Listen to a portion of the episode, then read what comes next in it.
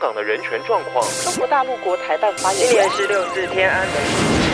从新闻看见真实的中国，欢迎收听《中国这一刻》。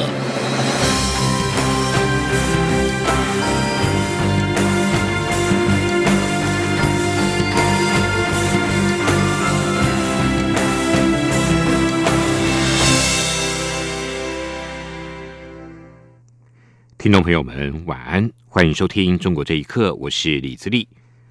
香港反送中运动情势继续升高，行政院发言人 Grass Udaka 今天表示：“我们认为这是一场民主自由运动，并非中国官方所声称的暴动或骚乱。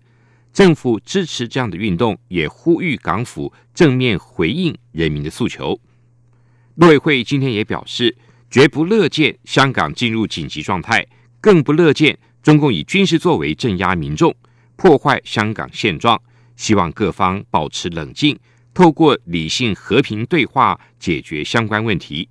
陆委会也表示，政府内部已经讨论香港情势的各种可能发展，相关的因应作为也都做好准备。记者王兆坤的报道。陆委会副主委陈明奇表示，我方持续关注香港与中国大陆方面的动向，希望各方都能保持冷静克制。也能透过理性和平对话的方式来解决相关问题，呼吁港府回应香港居民的期待，能尽力保障民众的自由和法治体制正常运作。他说：“我们绝不乐见哦，那么香港进入到这样的一个紧急状态，那么我们啊也根本更不乐见哦，中共出动驻港解放军或其他的军事形式来镇压民众，破坏呃香港的现状啊。那么这都是我们所呃不乐见的这个状况。”关于难民法议题，陈明奇表示，难民法草案虽于二零一六年八月由立法院内政委员会审查完毕。但整体立法程序并未完成，因此，如果我政府接到港人申请庇护，会依人道原则与相关法规，针对个案妥善处理。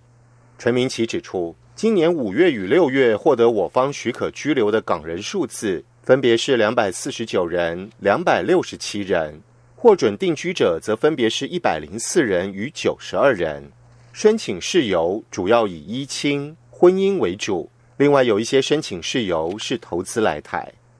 媒体追问是否已有港人向我政府寻求政治庇护，陈明奇对此不愿多做说明。我只能回答你说，如果有接到个案的话，那因为很多的事情牵涉到这个个人的隐私，也牵涉到这个啊现在香港的情势，那么我们啊我们会按照相关的法令来妥适的处理。如果有接到的话。那在更多的讯息，我想现在不方便完全透露。陈明奇表示，政府本于职责，对于相关情势，在平常的时候都有演练，也有相关作业程序，各项可能性内部有所讨论，应应的措施也都已经准备，请国人放心。中央广播电台记者王兆坤台北采访报道。香港民众反送中的示威抗议行动仍在持续中。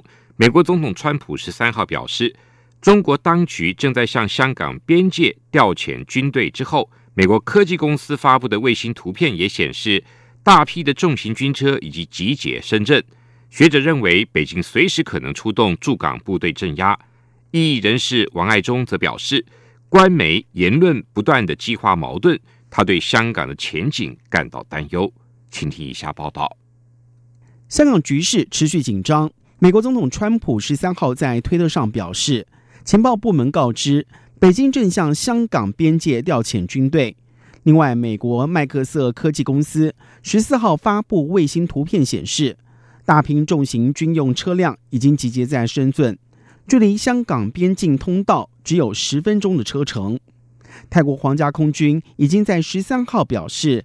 已经安排了两架飞机，必要时协助滞留香港的国民撤离。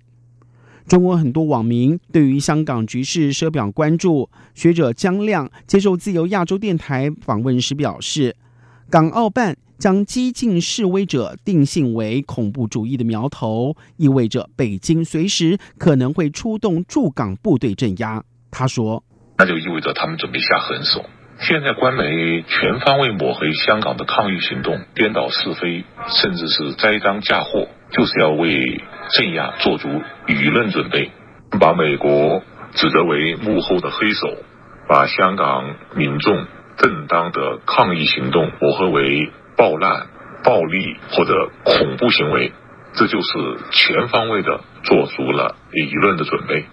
泰国在撤侨，其他国家应该会很快就会跟进。中国异议人士王爱忠表示，官媒的言论似乎在不断的激化中国大陆与香港市民的矛盾，因此对于香港的未来感到担忧。香港持续两个月的反送中大规模的抗议运动，是在没有统一协调组织的情况之下越演越烈，被外国媒体称为“资讯时代的新模式”。旅美中国著名的异议人士魏金生认为，即使是缺乏中心协调的机制，也应该在有纪律的情况之下进行和平理性的抗争。他说：“自发的运动也是要有组织、有纪律的，也有引导的，包括有号召的，让大家一起自觉遵守。既然我们进行的是游行示威的和平的手段进行斗争的话，那么就不要受他们的挑拨，不要呃引起暴力事件。”引起这些暴力事件呢，其实对整个的形势是不利的。共产党就想利用这个作为借口。魏晋生呼吁香港示威的民众必须要小心谨慎，保持和平理性的抗争模式。他认为，香港民主运动的年轻领袖们需要公开表达和平的诚意，尽量的避免被中国当局找到直接干预的借口。央广新闻整理报道。中国官方公布的利奇马台风重创浙江等十多个省市，超过了一千四百万人受灾，直接经济损失五百多亿人民币。水利专家认为，除了天灾、城市规划忽视排水系统、水库带病运转等，更是灾情惨重的人祸因素。请听以下报道。只有亚洲电台引述中国应急管理部十四号公布的最新资料，利奇马台风自十号在浙江登陆以来，已造成五十六人死亡、十四人失踪，并造成十多个省市超过一千四百万人受灾，直接经济损失五百多亿元人民币。旅居德国的水利专家王维洛博士接受自由亚洲电台访问时表示，除了天灾，中国城市规划忽视排水系统、水库带病运转等人祸因素，也导致台风所到之处人员伤亡和财产损失惨重。他说：“台风是一种自然灾害，台风来的时候，它是肯定带着暴雨一起来的。那么，中国在做。”城市规划或者做区域规划的时候，他往往把防洪的这一块给忽略了，他只注重这个立面的建筑的高、建筑的形状的奇特、立面的灯光效果啊，什么东西，他很注重这个，但是呢，他不注重基础设施，就特别是这个下水的和。洪水的这个处理的这个办法，他做的很差。黄维洛举例说，上海浦东新区刚开始建设的时候，就忽略浦东以前是上海的排洪通道。因为浦东地势比较低，所以上海的洪水都往浦东走。直到一九九一年太湖发生洪水时，造成无锡、苏州、常州都遭大水重创，损失惨重。王维洛也指出，中国一般的排水的管线，好一点的城市是按十年一遇的暴雨规划，差一点的城市是按五年一遇的暴雨设计。像这次台风，降雨量肯定是超过十年一遇或五年一遇，所以很容易造成城市大淹水。像西方国家、欧洲国。家一般会采取二十年一遇，很多都会采取五十年一遇的标准。这次利奇马台风也造成山东二十六座水库超出汛限水位，开闸泄洪，有些地方出现险情、漫堤等。王维洛说：“老百姓总是以为，就是说下暴雨的时候，这个水库能替他挡住这个水，能保住他的命。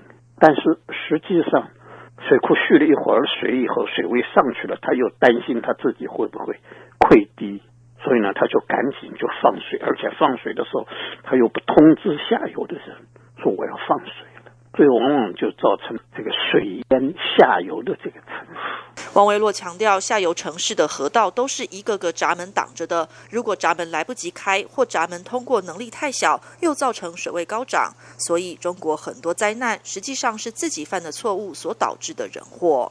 以上新闻由央广整理报道。前知名媒体人张甲龙被维稳部门强行带走，并以涉嫌寻衅滋事罪名遭刑事拘留。有人胡家表示，张甲龙的妻子透露，警方是根据过去的言论，以寻衅滋事罪名逮捕他。张甲龙曾经表示，希望美国支援渴望自由的中国人，一起推倒中国的网络防火长城。请听一下报道。维权网报道，前知名媒体人张甲龙十二号晚间被辖区派出所和维稳部门从家中带走，随后以涉嫌寻衅滋事罪刑事拘留。张甲龙是前腾讯财经频道编辑，也是活跃的推特用户和博客作者，曾在社交网络发表维权报道，被以扰乱社会秩序罪名行政拘留十天。针对张甲龙这次被捕的原因，目前仍不得而知。他的好友北京异议人士胡佳接受自由亚洲电台访问时表示。张甲龙已经相当一段时间没发表被人关注的公众言论。胡佳说：“怎么说呢？他这次，因为其实来讲，他已经相当一段时间没有太被人关注到的公众言论。嗯，包括他妻子说，就是就他妻子的了解就是没有。然后我们这边的话，就我个人，我也只能是说，因为我们是微信上的好友，我有时候看他的那个微信，他发微信的朋友圈并不频繁。嗯，然后最近是关注一些女权方面的事情，他。”就是说，没有什么特别重要的言论对于现在的许多的热点问题。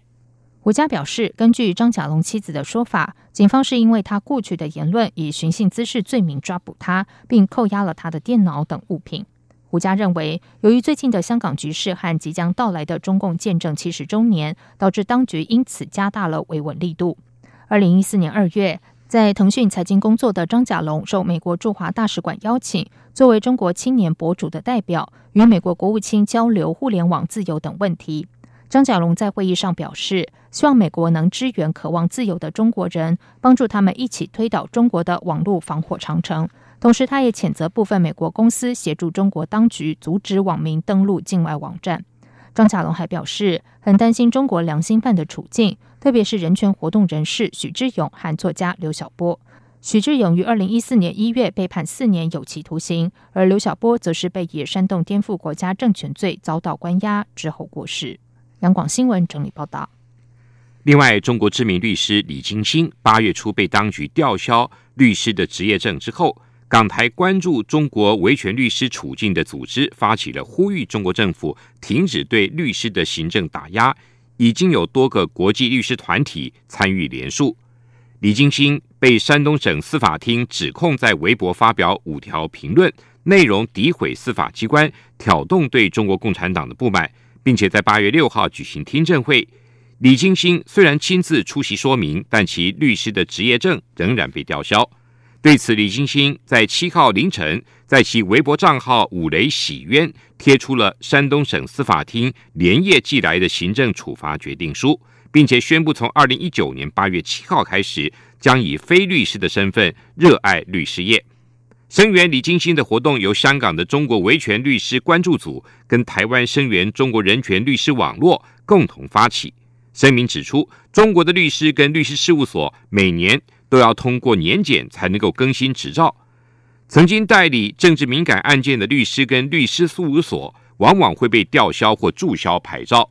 声明并指出，从二零一七年起，有超过三十一位中国维权律师跟律师事务所，因为行使集会、结社、言论自由和履行律师职责而被吊销、注销跟暂停执业证。根据声明，最新一起案例就是李金星。他已经执业了十六年。中国纪录片《少年问题》拍摄四名青年道士在行脚修行的路上，沿途为生灵祈福的旅程，让导演朱玉感慨修道要及时。而尽管中国电影局日前公开表示暂停中国电影跟人员参加今年的第五十六届金马奖，但电影公司十四号表示，中国纪录片《少年问题》至今仍然一本初衷。坚持报名金马奖，也是目前唯一公开表态参赛的中国电影。以上，中国这一刻，谢谢您的收听。这里是中央广播电台台湾之音。